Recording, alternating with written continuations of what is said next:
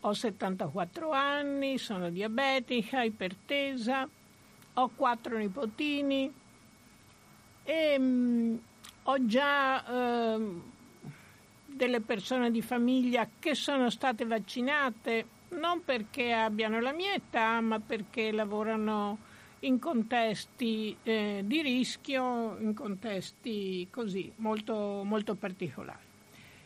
Eh, quindi mi ritengo fortunata, ma mi ritengo anche molto, molto, molto arrabbiata.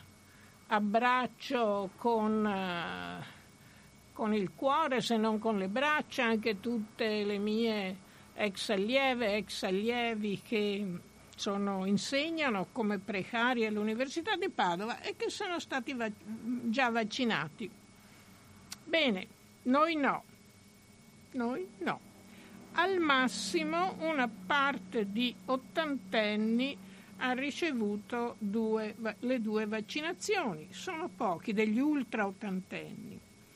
E una parte di ottantenni e ultra ottantenni ha ricevuto la prima, noi quasi nessuno, quindi sono anche molto arrabbiata, ma è semplice perché? Perché si è dimenticati ci si è dimenticati che eh, le fasce d'età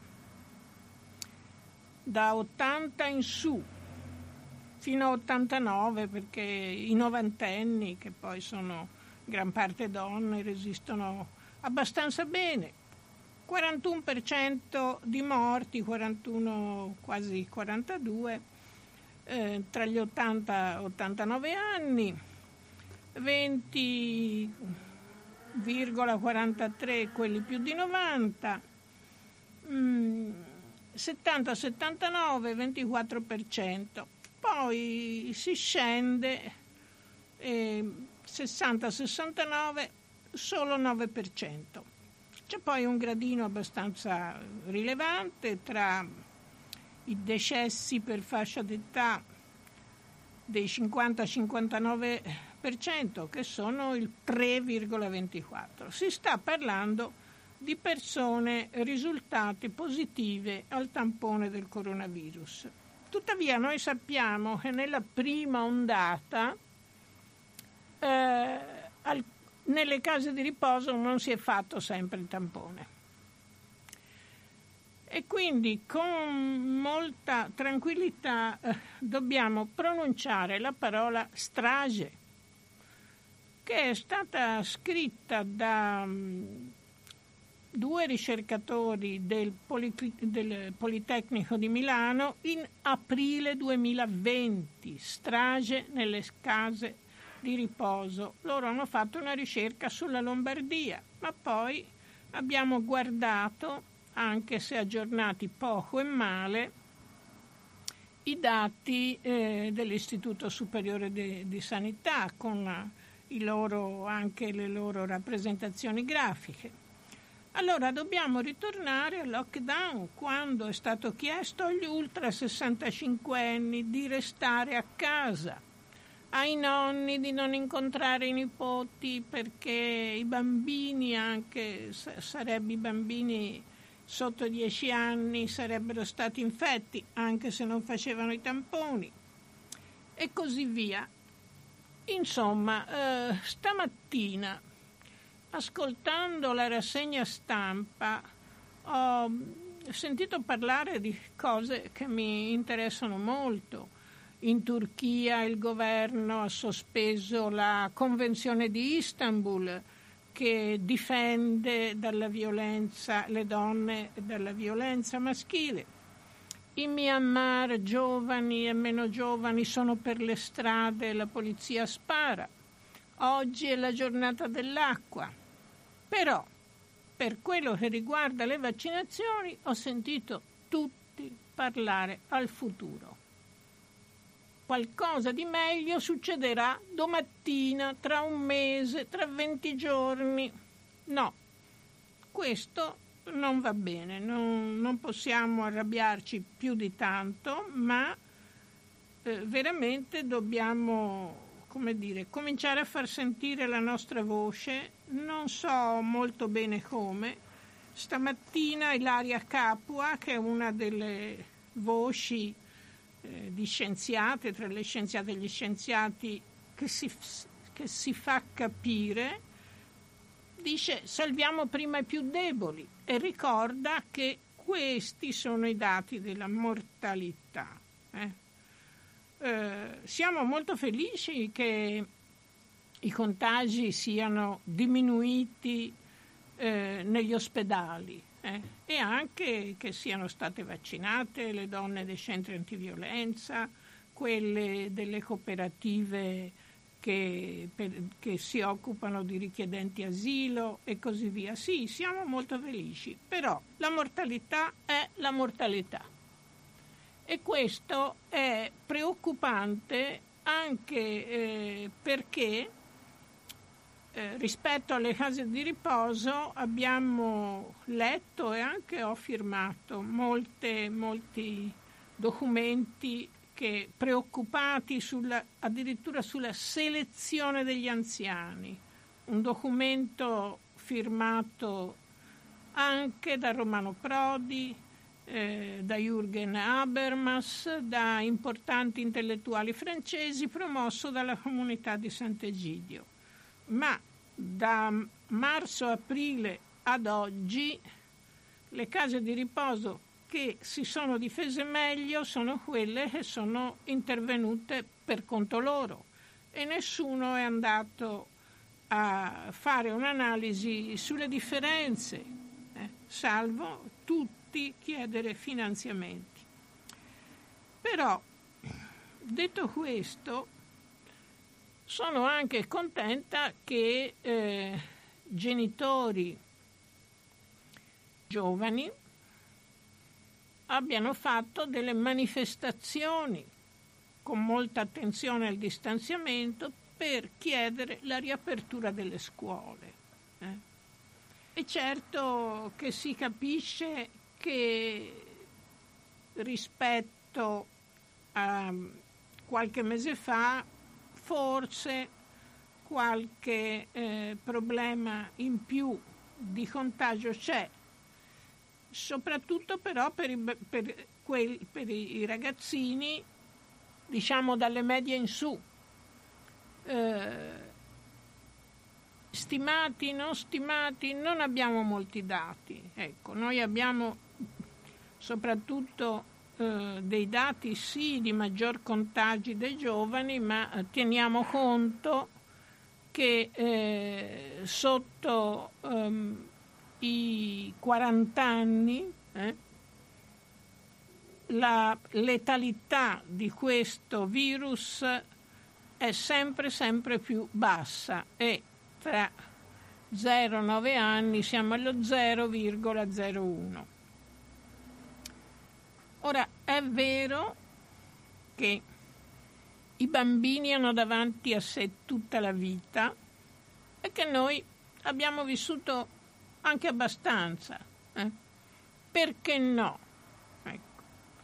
Detto questo, non si può pesare il valore della vita umana confrontandolo con la lunghezza che resta da vivere, il tempo che resta da vivere e soprattutto è un'illusione pensare che se scegliamo l'economia invece della salute riusciamo a salvarci. Non è così, non è così, non è assolutamente così. E mm, quando poi si fa questo ragionamento si arriva facilmente alle battute del tipo ma i pensionati non, non servono più. E questo criterio si chiama eugenetica, eugenetica ov- ovvero scegliere tra i più validi, scegliere quelle delle razze più forti, scegliere quelli che hanno più probabilità eh, di eh, dare di, di essere produttivi per le prossime generazioni, loro stessi e per le prossime generazioni. Eh, provate a pensare, la medicina sociale da un secolo si è battuta per allungare la vita delle persone su due fronti. Difendere, va bene, difendersi dalla mortalità infantile e delle donne per parto. Eh? La mortalità infantile sotto i 5 anni è molto alta nei paesi più poveri e cercare di far vivere di più. Si, al po- se al posto di invecchiamento noi diciamo longevità, eh? e se a longevità accoppiamo anche malattie croniche invalidanti, ci accorgiamo che la longevità è un valore, mentre per le malattie croniche invalidanti e per tutti i diversamente abili, indipendentemente dall'età, dobbiamo fare molto di più, che siano in casa di riposo, che non siano in casa di riposo. Quindi mi pare molto giusto che anche il governo abbia riconosciuto che le persone estremamente vulnerabili dovrebbero essere vaccinate per primo. Estremamente vulnerabili non implica, no, no, non mi riguarda. Eh, io sono una delle tante persone diabetiche compensate eh, e così via, ma le persone estremamente vulnerabili sono in tutte le classi d'età. È molto giusto che vengano vaccinati anche coloro, familiari o cosiddette badanti, che eh, si, si occupano di loro, ma ci siamo occupati nello stesso modo delle vaccinazioni e delle difese, delle difese anzi all'inizio, mascherine eccetera, del personale che lavora e lavorava in casa di riposo? Ecco, come vedete il tema è, è molto complesso. Eh, se posso sì. interromperti un secondo, Vabbè, anche di più. Eh, ieri c'era un articolo che poneva un problema. Di fronte all'affermazione la salute viene prima di tutto, questo si domanda, ma la salute viene prima di tutto o vengono prima le persone? Tutte? Oppure niente, nessuno si salva? La salute ovviamente non è solo l'assenza del Covid, pensa a cosa sta succedendo per quanto riguarda proprio la cura delle altre malattie. E, e non solo per la cosa del Covid-19, ma non è neanche solo l'assenza di ogni altra patologia organica, come insegna l'OMS, Salute è uno stato di benessere fisico, biologico, ma anche psicologico, relazionale e sociale. Dovremmo tenerlo più a mente quando in nome della prevenzione del rischio di contrarre Covid-19 penalizziamo altri aspetti della nostra salute fisica riducendo il movimento, rinviando gli accertamenti medici o sospendendo del tutto i ricoveri e le cure di altre patologie, oppure quando giustifichiamo ogni colpo inferto ad altre dimensioni della nostra salute come quella psicologica o relazionale e sociale. E perché ripetiamo che prim- viene prima di tutto? Forse perché come uomini liberi intendiamo giustamente mettere la salute prima dell'economia? Ma attenzione, non lo si pensi perché la salute è necessaria per poter meglio svolgere le funzioni lavorative o per ridurre i costi sociali e sanitari a carico della collettività o come precondizione per far ripartire l'economia. Se no, ricadremo nell'errore de, de, da cui diciamo di voler fuggire, quello di dimenticare che il fine deve essere sempre l'uomo e non l'economia. Ma allora, se in fondo vogliamo dire che l'uomo è più importante, perché dobbiamo proprio fare intendere che la vita in salute è l'unica priorità. Forse che se sei malato o non sei in età produttiva la tua vita vale meno. Utilmente San Paolo ci ricorda le tre cose, fede, speranza, carità. La salute non viene neanche menzionata, neppure come quarta. Non direi quindi che la salute viene prima di tutto. Anzi mi domando se possiamo collocare questo luogo comune tra i tanti cascami della cultura dello scarto contro la quale si impegna così strenuamente Papa Francesco. Era un'osservazione che trovo interessante perché se non entriamo nel merito di questo, tu il titolo che volevi dare a questa conversazione era bimbi, giovani, no, a, anziani, bimbi, giovani, siamo tutti in salita. Siamo tutti in salita, ma mi dispiace tanto, io questo articolo non lo condivido per niente. Prima di tutto si tratta di non nascondere dietro la parola persone le differenze. Va bene? Le differenze di età, in questo caso della pandemia molto, le differenze di abilità e differenti abilità, le differenze di classe, le differenze di colore della pelle. E la mia misura non è l'uomo, la mia misura sono le donne e gli uomini intanto. Certo, questo ecco. è vero. Allora, attenzione, sono cresciuta in una generazione in cui la scoperta del valore dell'approccio alla salute che si chiamava olistico, complessivo, la mente, il corpo, la persona, le relazioni. Allora dobbiamo smet- dovremmo smettere di sentire usare il verbo futuro al mattino sull'impegno della medicina territoriale, perché noi sappiamo benissimo che risolvere una pandemia con un paradigma ospedaliero, cioè solo con la risposta ospedaliera, vuol dire lasciar morire le persone anche a casa. Quindi io sono andata a vedere cosa c'è sul, sul mm, sito web eh, della Associazione dei medici di medicina di base.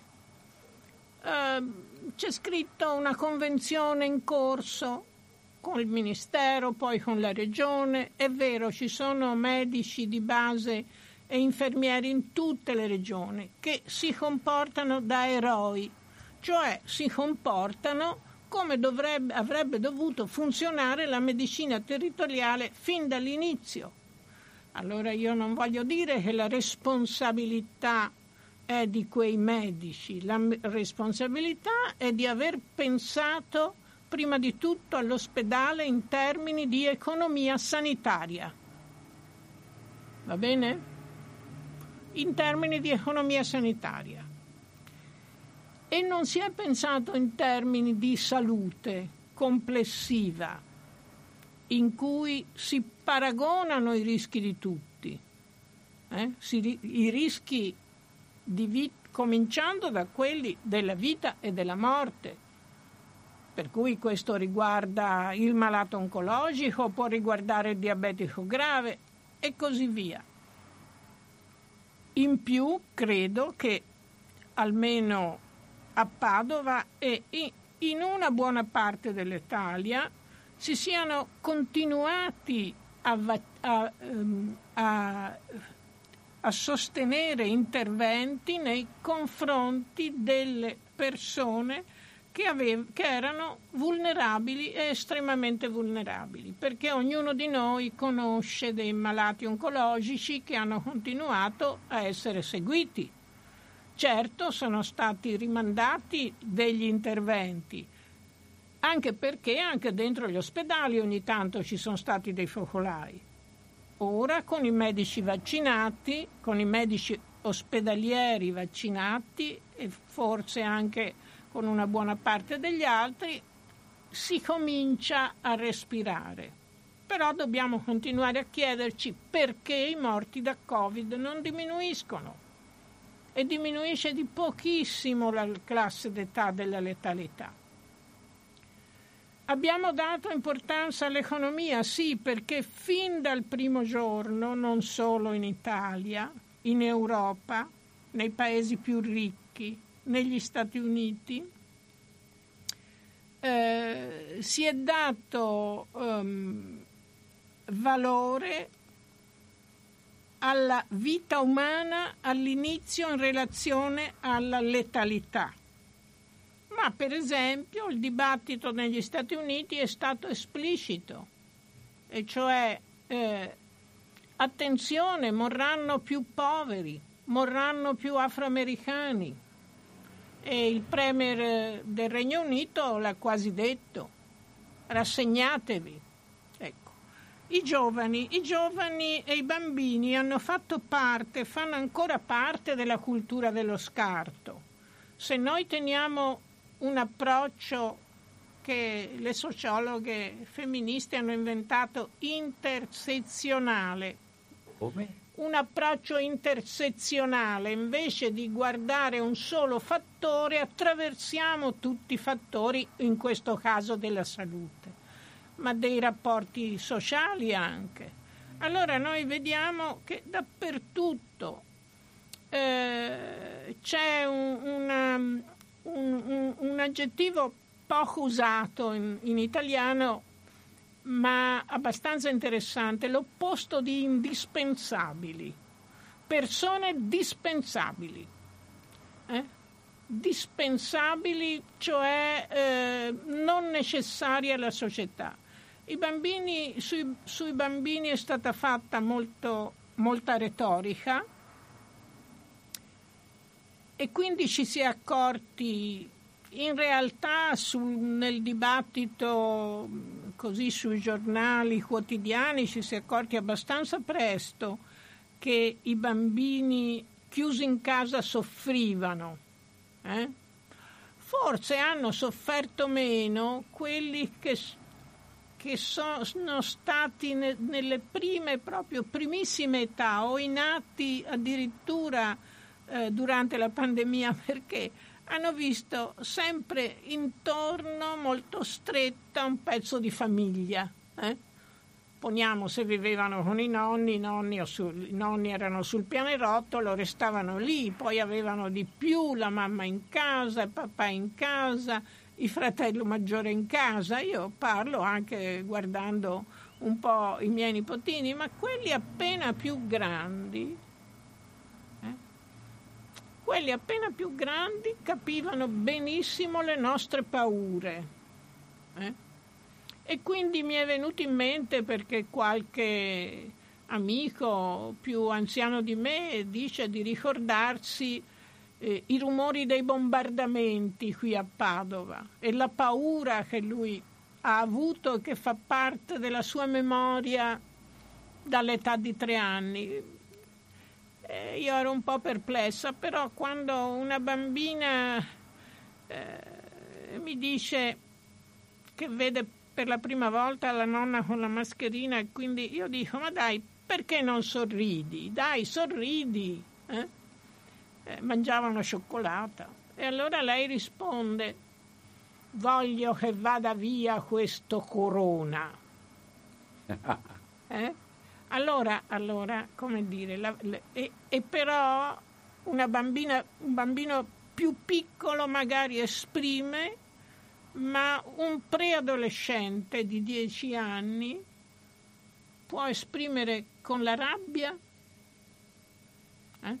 arrabbiandosi di più con la mamma di, e di meno con il papà o viceversa, se è chiuso in casa, può esprimersi attaccandosi al tablet perché fa vit- videogioco con gli amici, ma ci sono anche bambini meno socievoli e quindi si trovano più isolati.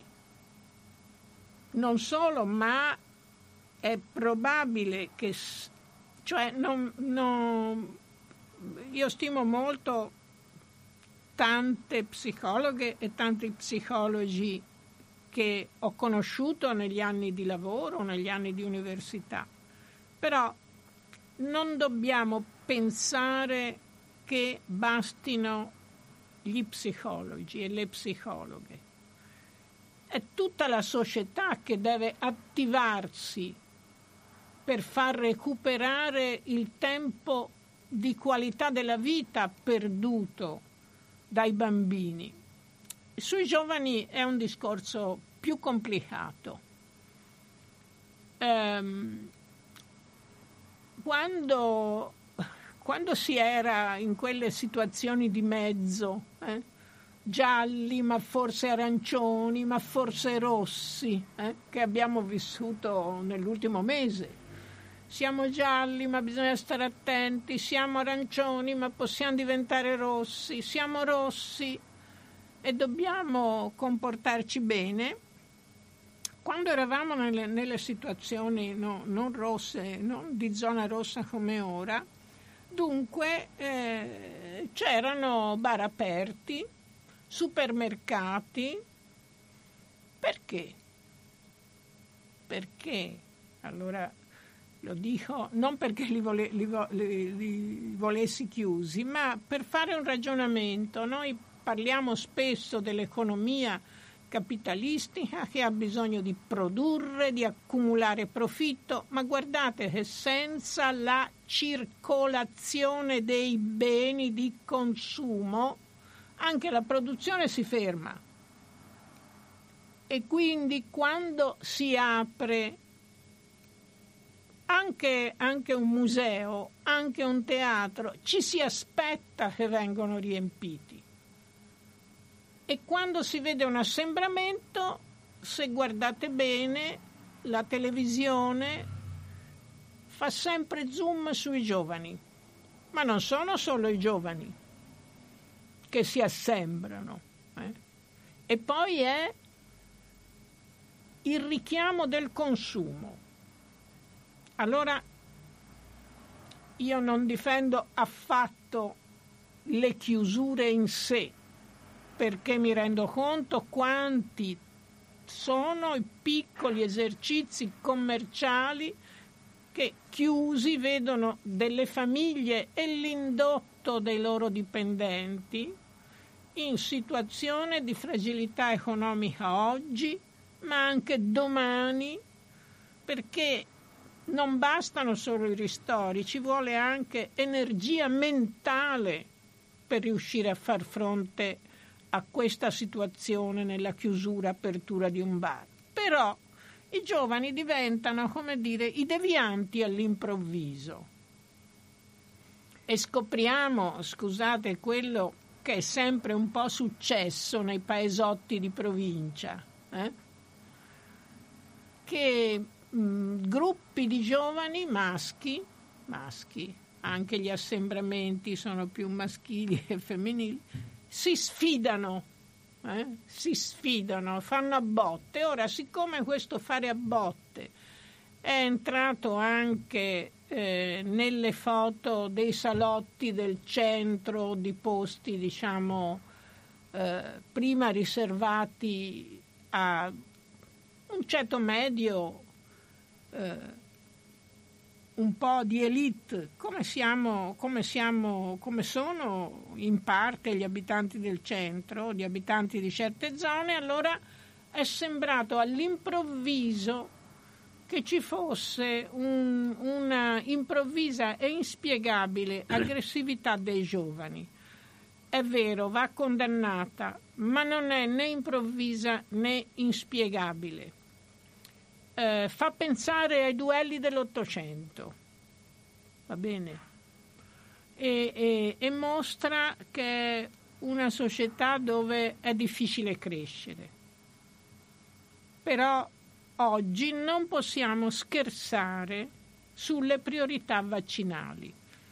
Uno dei titoli è che eh, la regione è sca- eh, Veneto è scandalizzata per le disdette sui vaccini da parte del 55% degli insegnanti a Rovigo. Allora io dico, perché scandalizzarci oggi? Era prevedibile largamente prevedibile, non a causa del modo con cui si è affrontato il problema di eh, alcuni casi eh, di morti concomitanti col vaccino AstraZeneca, ma per il motivo che si sapeva che le scuole avrebbero chiuso.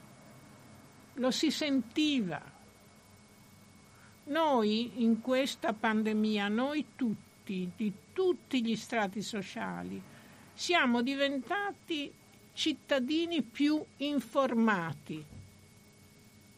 A volte seguiamo delle fake news, è vero, cioè delle notizie false, ma le notizie false non sono state date solo dai social di infima categoria. Purtroppo qualche notizia deviante, cattiva informazione lo chiama, la chiama Nature, una delle riviste scientifiche internazionali più quotate, ha riguardato persino l'OMS ad esempio nella situazione sul meglio portare le mascherine, meglio non portare le mascherine.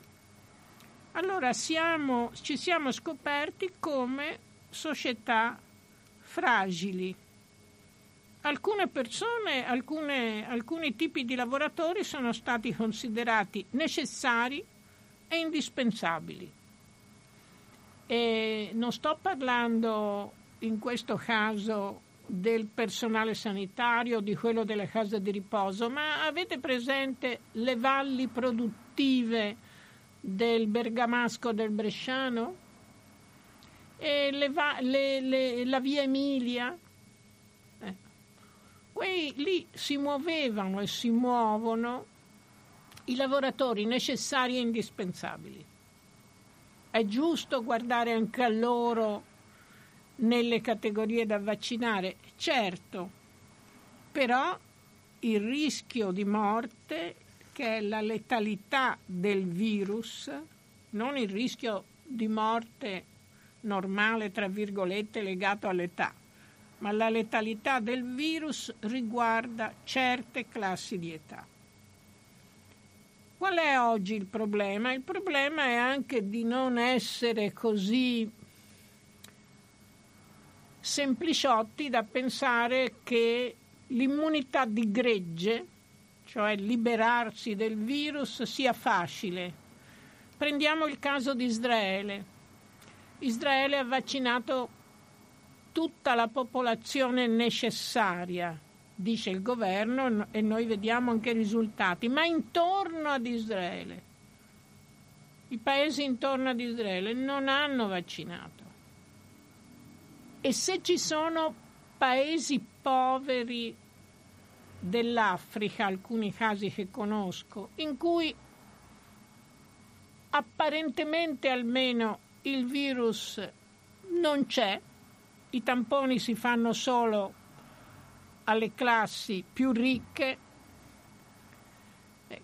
ma però, però lì si muore per AIDS, per malaria, si continua a morire in maniera con tipo di malattie endemiche da cui noi ci siamo liberati.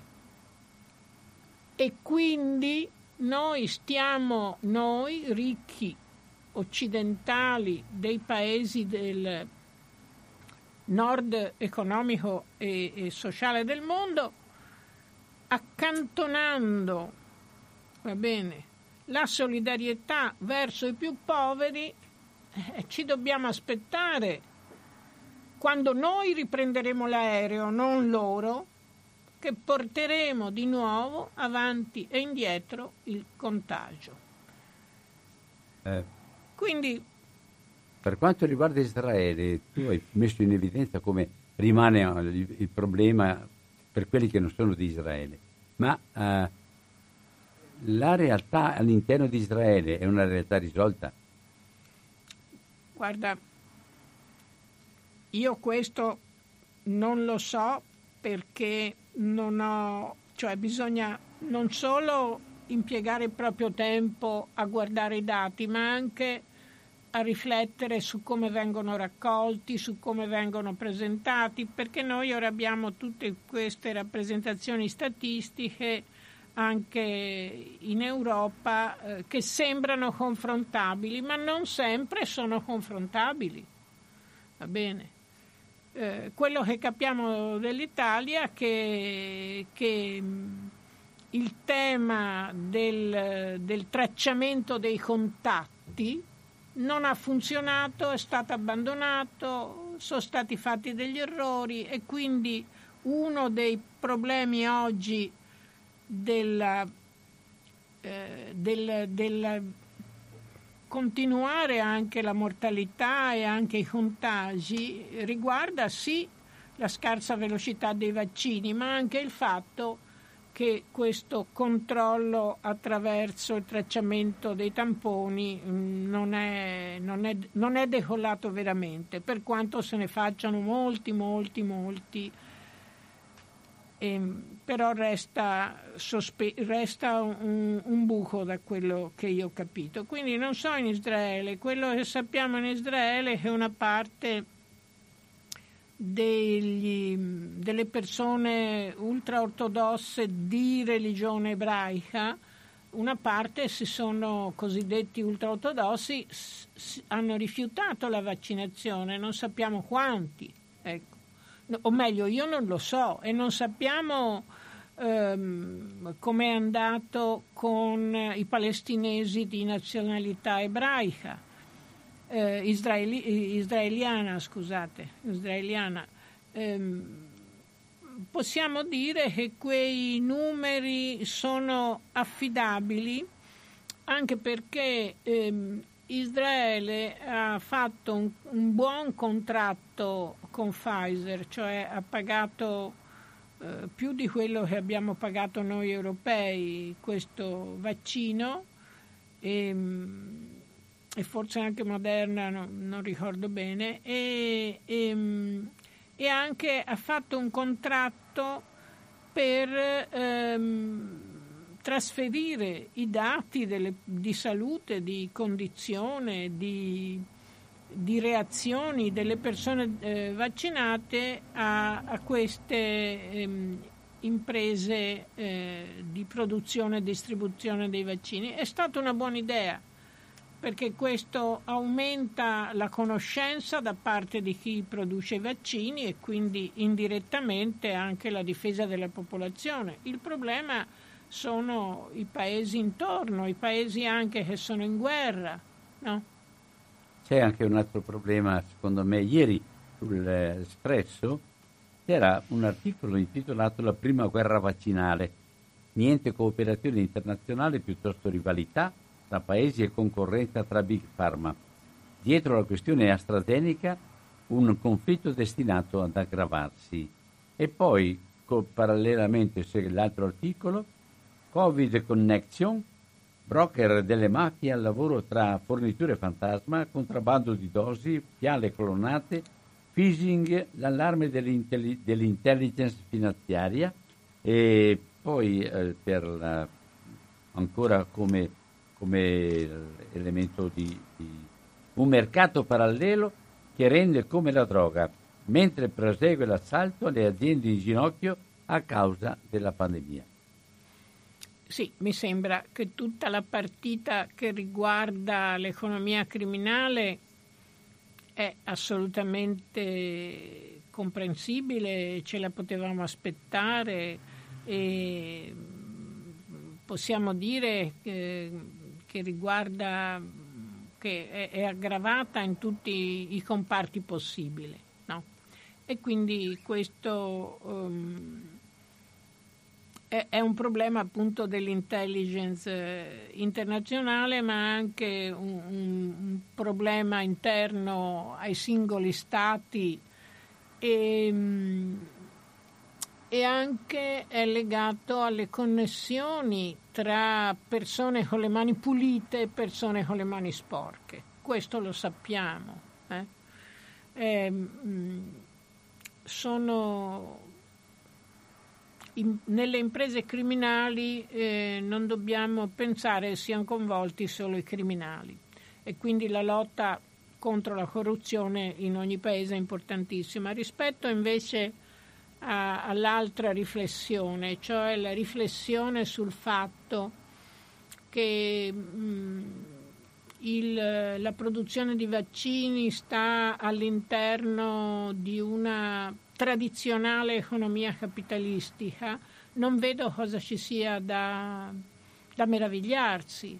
È successo con uh, l'HIV, eh, che non è ancora... Mh, mm, no, non esiste un vaccino, ma esistono dei farmaci, esiste la possibilità di seguire le persone che hanno questi tipi di problemi, che, noi, che, che, ha fatto sì che da noi nei paesi ricchi non sia più un problema, mentre nei paesi poveri sì, io sono appunto, ho una certa età, quindi mi ricordo bene quando proprio qui a Padova veniva Fullerù a spiegare che con pochissime lire si poteva, poteva, potevamo aiutare uh, i paesi più poveri a liberarsi dalla lebbra. Eh?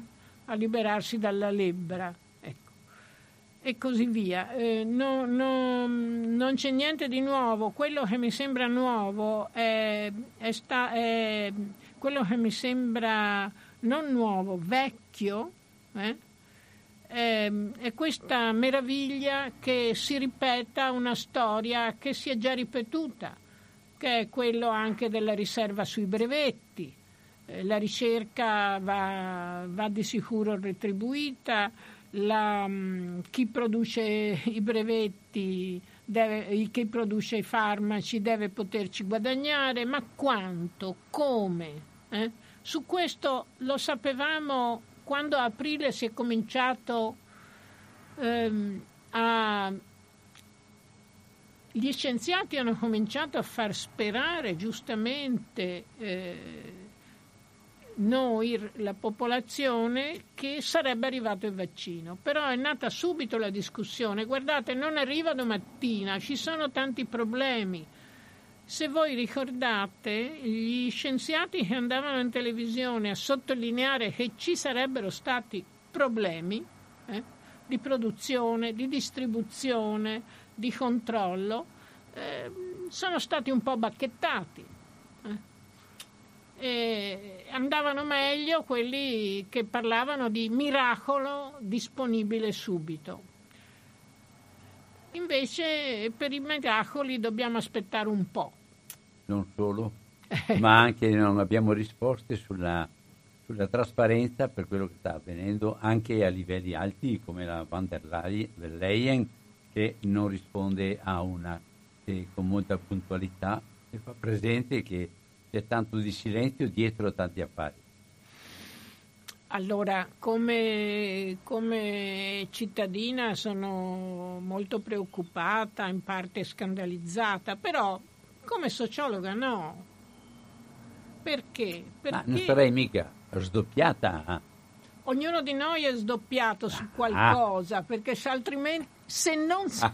posso fare una teoria che qualche collega e amico medico chiaramente condannerebbe. Eh, se, se, non si è po', un po' sdoppiati non si può vivere, perché si vive o nella beata ignoranza o nel terrore. Allora, come sociologa, eh, noi stiamo vivendo eh, la ridefinizione di equilibri europei eh, che c'erano forse prima della prima guerra mondiale, eh?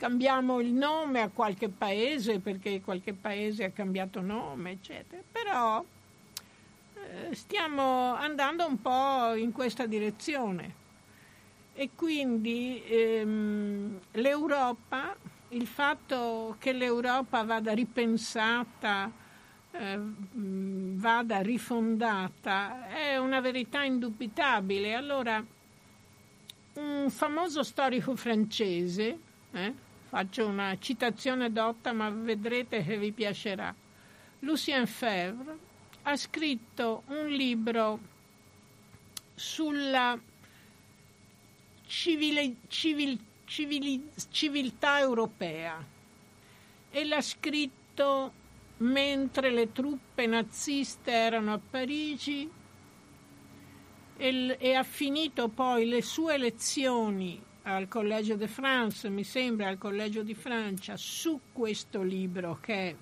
bellissimo, quando eh, la guerra era finita. Allora Fevre ha un'occhiata un po' come la mia, un po' po- e come spero ciascuno di noi, cioè un po' positiva e un po' negativa. E dice, pensate, non si, ancora, non si era ancora definita la, la prima forma della comunità europea. E dice, l'Europa è necessaria, eh? ma può essere anche pericolosa. Noi dobbiamo scegliere l'Europa come necessaria eh? E sembrerà più necessaria quando paesi nemici come la Germania e la Francia si stringono la mano, mi pare, davanti alla cattedrale di Reims. No? Pensate. Eh. Quindi noi dobbiamo pensare a una rifondazione dell'Europa, ma quale Europa? Se l'egemonia, l'influenza tedesca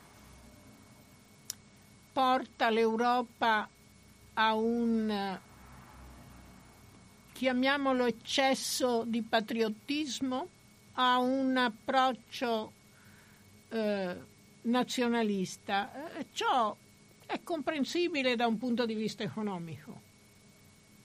E lo dimostra la tolleranza che l'Europa ha verso le ferite alla democrazia in Ungheria, in Polonia, perché quello è un mercato.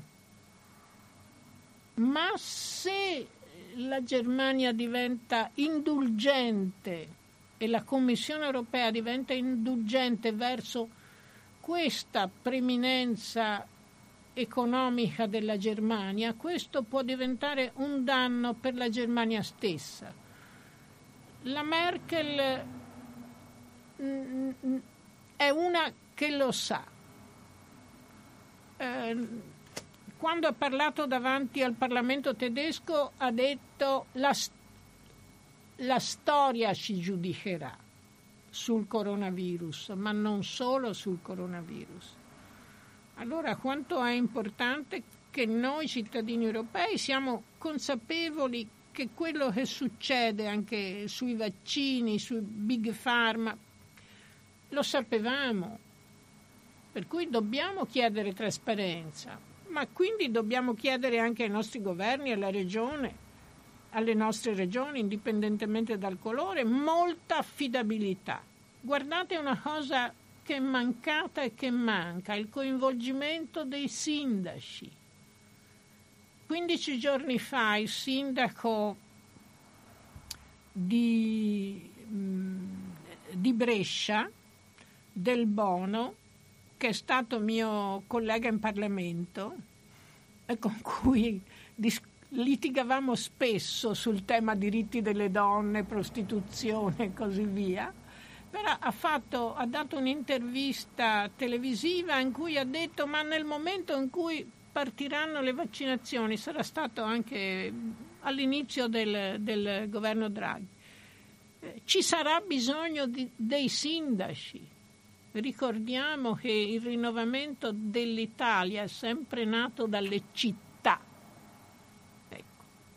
E in questo momento i sindaci sarebbero molto utili perché sanno di più della popolazione che soffre e sono più flessibili nell'indicare i luoghi dove si può vaccinare. Eh? Quindi ridiamo maggiore autorità ai sindaci. E non pensiamo che il problema della, della sanità e della salute si risolve ritornando, eh, scusate la mia espressione, al centralismo romano. Non è così. Non è così. Allora, poi che, che sentiamo qualcuno che ti ha ascoltato fino adesso, eh sì. Eh, sarebbe opportuno. Ah, vorrei aggiungere però quello che tu hai detto eh, per quanto riguarda il discorso dei giovani che esistono e non esistono all'interno dei vari programmi, che ieri su Repubblica, pagina 20 e 21, c'erano le storie di, eh, Cara Italia, ci siamo anche noi. Nella giornata contro le discriminazioni, la Repubblica dà voce a otto giovani di origine straniera, ma nati e cresciuti qui. Sono professori, ingegneri, sportivi, web influencer e studenti modello. Hanno lottato contro razzismo, burocrazia per avere il diritto di chiamarsi cittadini del paese di cui si sentono figli. E ora dicono siamo oltre un milione, vogliamo essere protagonisti, ma eh, c'è una telefonata e parto immediatamente. Pronto? No, chi stava telefonando ha mollato la cornetta e io accetto molto volentieri di eh, eh, passare alle telefonate e credo che l'escursus fatto da Franca Bimbi, questa è la, la, la, la nostra ospite quest'oggi, eh, credo che dopo questo excursus ci siano molte, molte possibilità di intervento. Pronto? Sì, buongiorno ciao a tutti, ciao Albino, buongiorno alla professoressa. Ciao.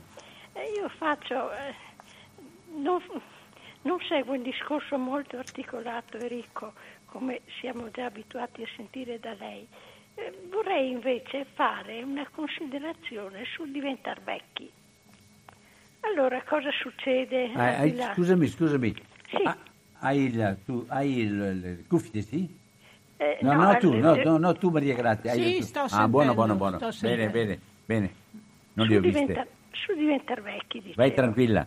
A parte tutti gli acciacchi, le deficienze, la memoria che se ne vale, insomma, lascio stare esperienza di, di- di tanti di noi, anche per fortuna perché ci siamo arrivati. Ma eh, a livello interiore cosa sta succedendo?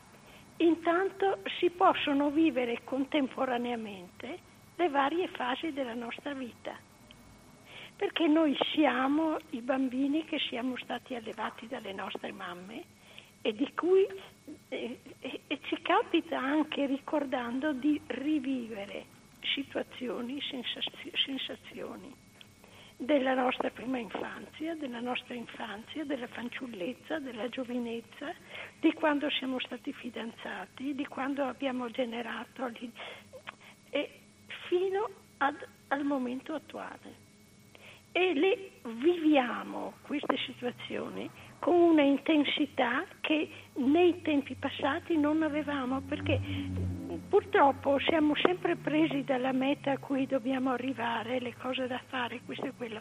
Non ci accorgiamo, ma quello che è accaduto è registrato, adesso ci torna. E abbiamo un recupero di intensità di vita che mai, mai, mai avremmo potuto immaginare.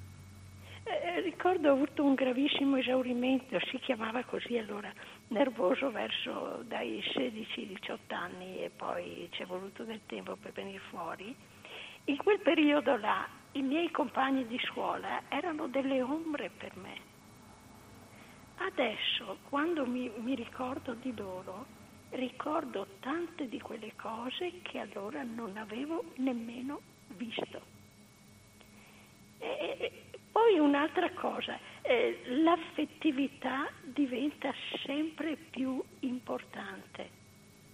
Gli, aff- gli affetti, le relazioni, man mano che ci spogliamo di tutto quello che ci mm, prendeva tanto, abbiamo un recupero di valori essenziali che è anche intenso e piacevole finché le nostre condizioni psicofisi- psicofisiche eh, ce lo possono permettere. E con la l'eugenetica buttiamo via tutto.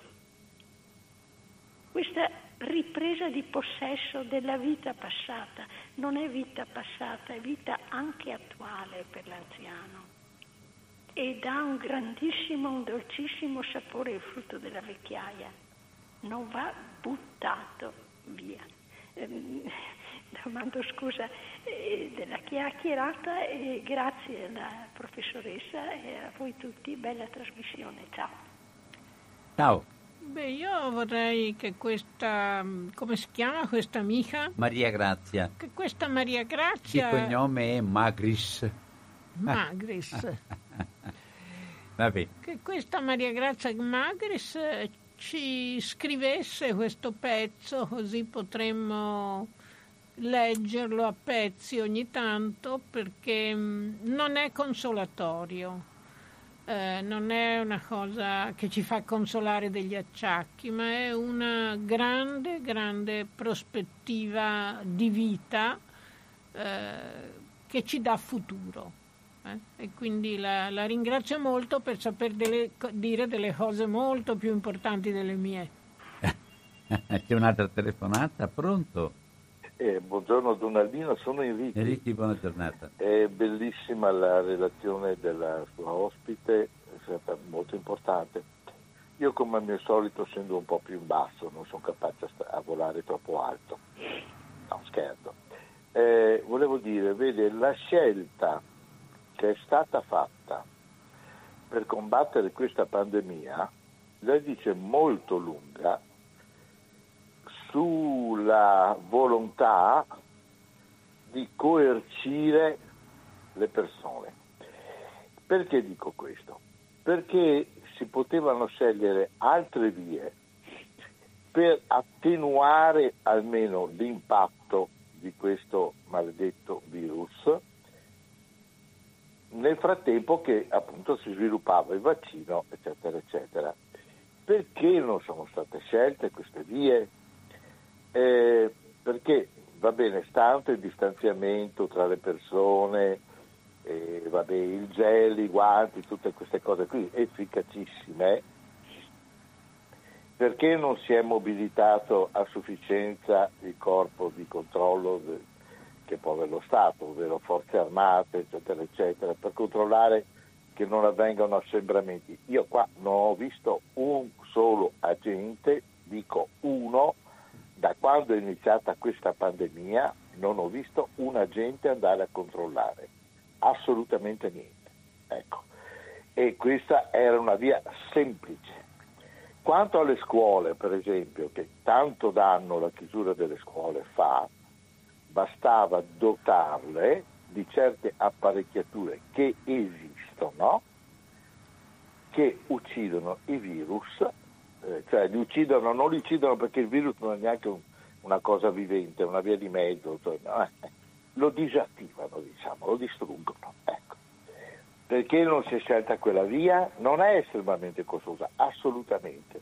Non si è scelta, no, perché è meglio coercire le persone, limitarle nei movimenti, fargli piegare la testa. E la signora che è appunto una sociologa, a quanto ho capito, capirà quello che voglio dire io, perché se vai avanti per tanto tempo a schiacciare le persone sotto il tallone, va a finire che queste, bene o male, si abituano a chinare il capo, mentre se tu gli davi la possibilità di continuare a muoversi, di entrare nei locali, eccetera, eccetera, poi c'è un'altra mossa, e qui chiudo, di indebitare enormemente un paese per combattere questa benedetta pandemia perché il PIL cala, per questo quell'altro, i ristori da dare, sovvenzionare giustamente le persone, col bel risultato che un paese estremamente indebitato va a finire nelle mani di chi ha prestato il denaro e perde ogni indipendenza.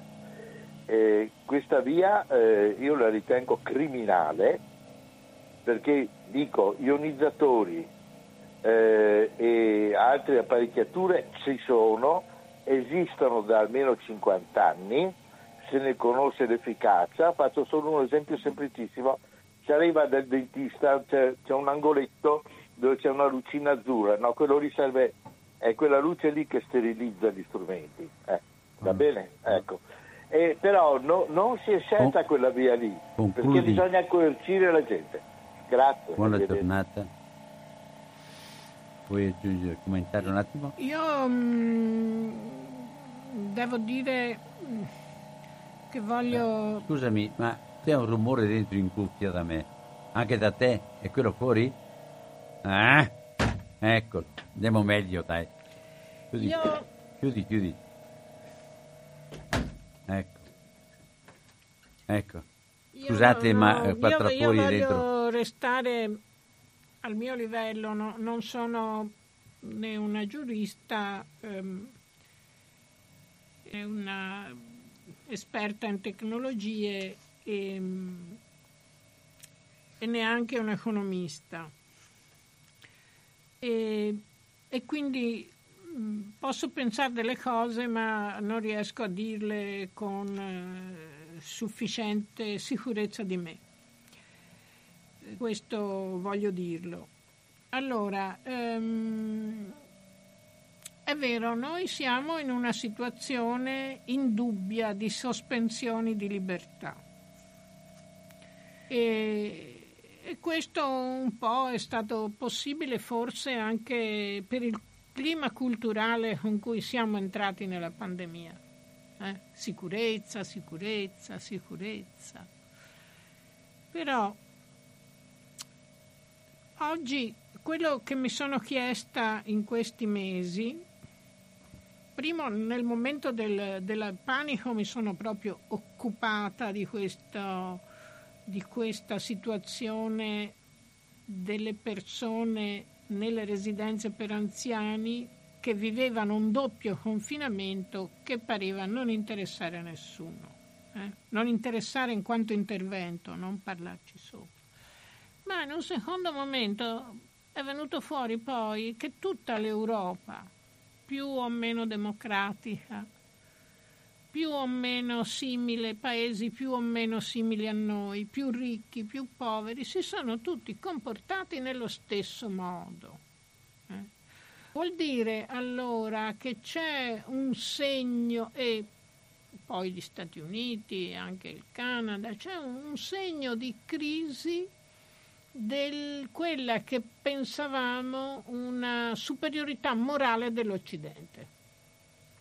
Fino a un certo momento la dichiarazione universale dei diritti umani ha funzionato abbastanza, più o meno, insomma, non sempre abbastanza, ma insomma è stato un punto di legame tra il discorso economico e il discorso sociale, il discorso sanitario, ma poi ci siamo risvegliati. Io vi dico quando mi sono risvegliata in maniera specifica, eh? proprio restando a livello dell'esperienza, la mattina che ho letto anche sui giornali italiani una lettera di Laura Bush, la moglie del presidente americano, che ci spiegava che noi dovevamo intervenire in Afghanistan per portare la civiltà occidentale alla, a quelle donne, per liberare a quelle, do, quelle donne.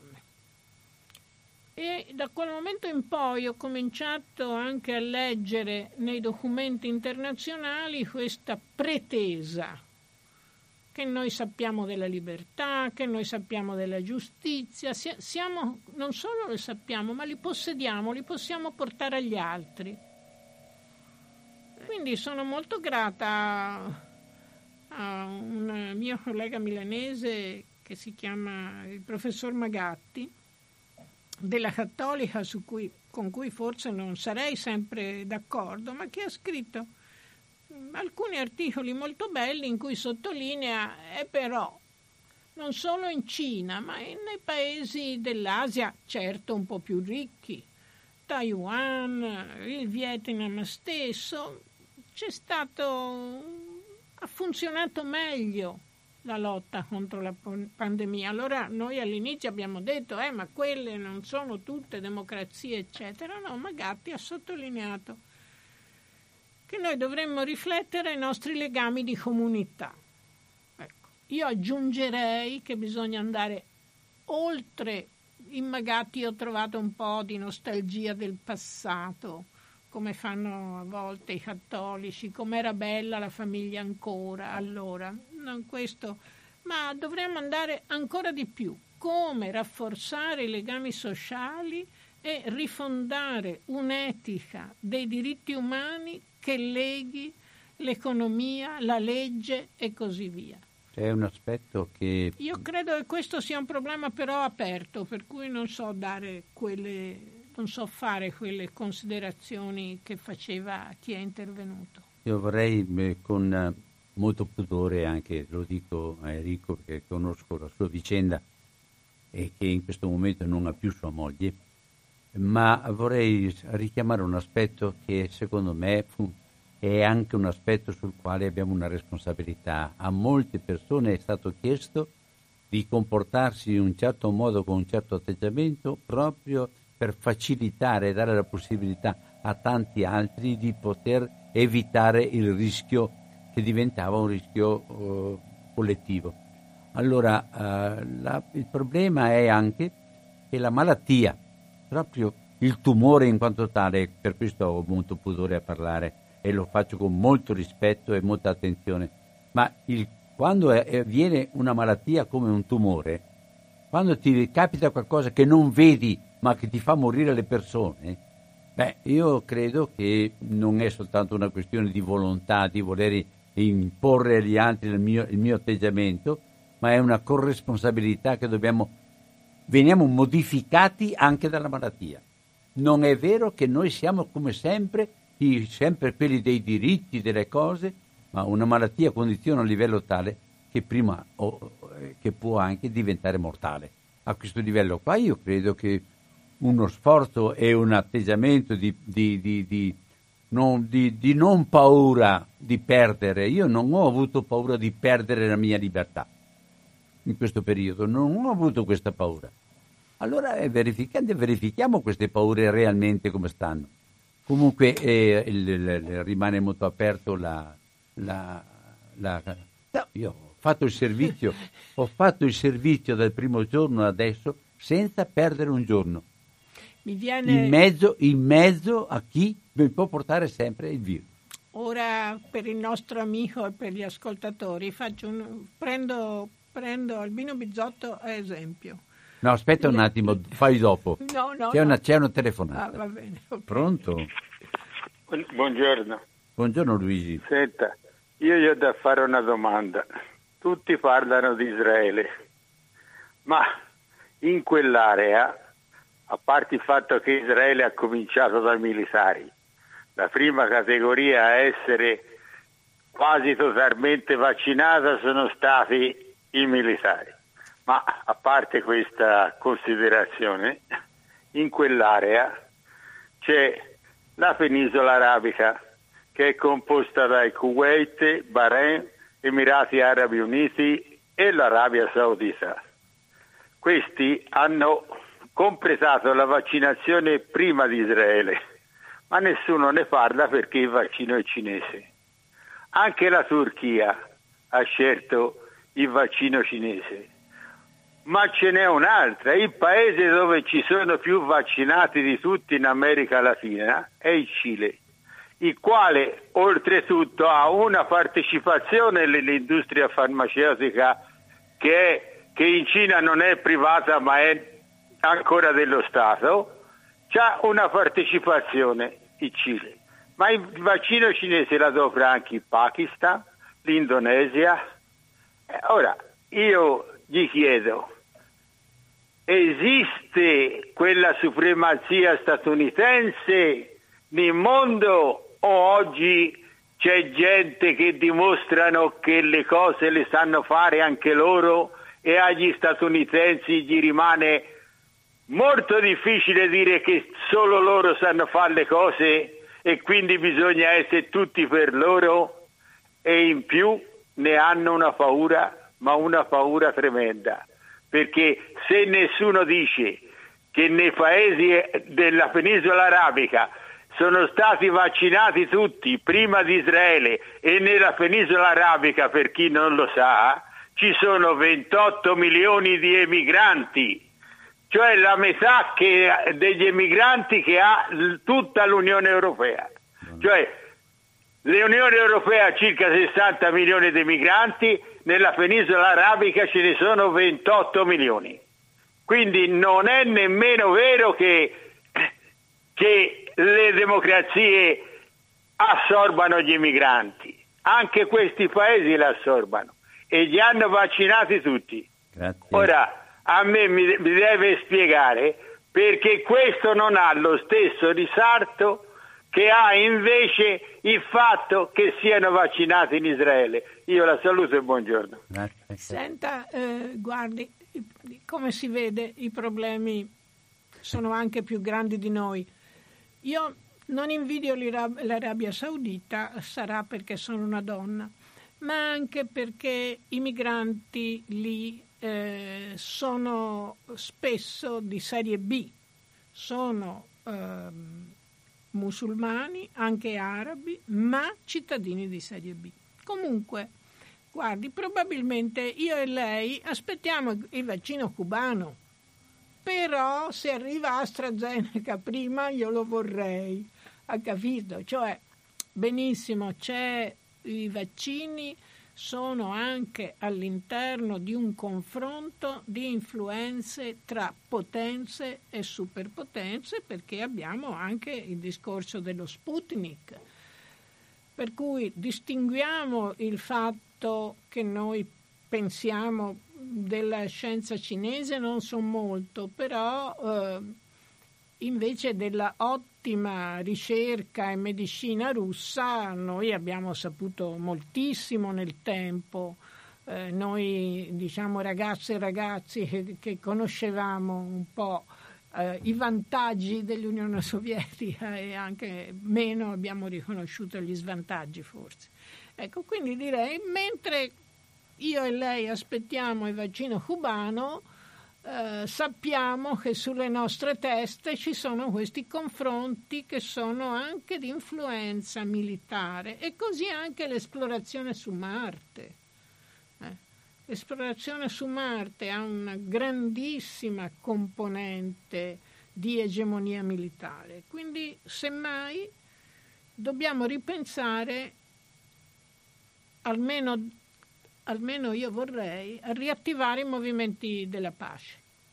Ecco, allora cosa volevi dire prima? Prima nei confronti dell'intervento che ha fatto prima Albino, vorrei dire che Albino è un buon modello per quello che considero il mio modello. Um, obbedire restando dissidenti, seguire le regole eh, mm, ragionandoci sempre sopra e anche denunciando quando le regole sono delle camicie di forza alla giustizia, alla libertà, all'equità e così via. Allora io dico, eh, lui prima, Albino prima ha fatto un discorso, diceva ma insomma bisogna essere responsabili, obbedire anche se non ci piace perché diventiamo gli altri, io aggiungo restando ribelli. Eh? Questo è come io conosco poi, Albino. Che poi rimane sempre così, eh? eh sì, in, in sì, tutto sì. quello che si vive. Sempre 049 880 90 20, Radio Cooperativa, stiamo ascoltando Franca Bimbi. E allora se ci sono anche altre telefonate, mi pare che stiamo ad ancora un, un 10 minuti di interventi con libertà. Mi pare che abbiamo un colloquio molto, molto teso, molto bello. Pronto? Buongiorno a tutti, sono Lorenzo Di Lorenzo, buona giornata. E anche a voi tutti. E fin dall'inizio di questa pandemia, su tutti gli aiuti che, vengono, che possono avvenire dalla Cina o da altri paesi, dalla Russia, è stato sollevato, viene sollevato il problema, ma anche già prima si parla sempre dell'Africa, eh, che questi lo fanno per problemi geopolitici. E dico, ma è solo su, su, adesso in questo particolare dell'aspetto del, eh, degli aiuti magari pandemici quando dovevamo uscire tutti insieme. Se, non so perché venga sollevato il problema geopolitico che ormai tutto quello che compriamo, se guardiamo dentro, nei componenti che abbiamo, ma anche non solo dell'elettronica, vediamo scritto Made in Cina. Solleviamo problemi di geopolitica sugli aspetti di magari uno ti porta delle mascherine, ti porta dei tamponi, ma fino all'inizio sta roba qui. Ma i giornali come il Corriere, insomma quelli mainstream, vi saluto tutti, buongiorno, ringrazio. Grazie, vuoi commentare un attimo? Sì, mi, mi sembra che il nostro ascoltatore metteva in luce la necessità di una solidarietà internazionale anche tra gli stati, tra le grandi potenze e, e così via. E questo eh, è la raccomandazione che faceva anche una delle più di nuovo prestigiose riviste scientifiche internazionali, l'inglese The Lancet, all'inizio del 2021 diceva, ha, scritto un, un, articolo di fondo il direttore, l'editoriale insomma, della rivista, che dice la salute è fondamento della società, ma con questo noi vogliamo dire che la giustizia sociale è il fondamento della società e del nostro lavoro di scienziati e di medici e per questo che chiediamo a, ai paesi ricchi di occuparsi di, di alleanze e di vicinanza con i paesi più poveri, un tema che era stato sollevato anche mesi prima eh, sul tema della ricerca, cioè giovani ricercatori di paesi più poveri che se erano nei paesi ricchi diventavano erano dentro le equip di ricerca importante, altrimenti non c'erano. Quindi eh, è vero, noi dobbiamo registrare che c'è anche un problema di competizione, di confronto geopolitico, non dobbiamo chiudere gli occhi. Eh, però nello stesso tempo io penso che dobbiamo ritornare a quella lettura eh, che ha fatto Albino sulla salute ehm, che vuol dire vi, vita, che vuol dire vita di qualità, che vuol dire vita degna, vita dignitosa, eh, sia che si sia poveri, sia che si sia eh, di un colore della pelle non bianco, sia che si viva in situazioni dove ci sono tante altre malattie mortali.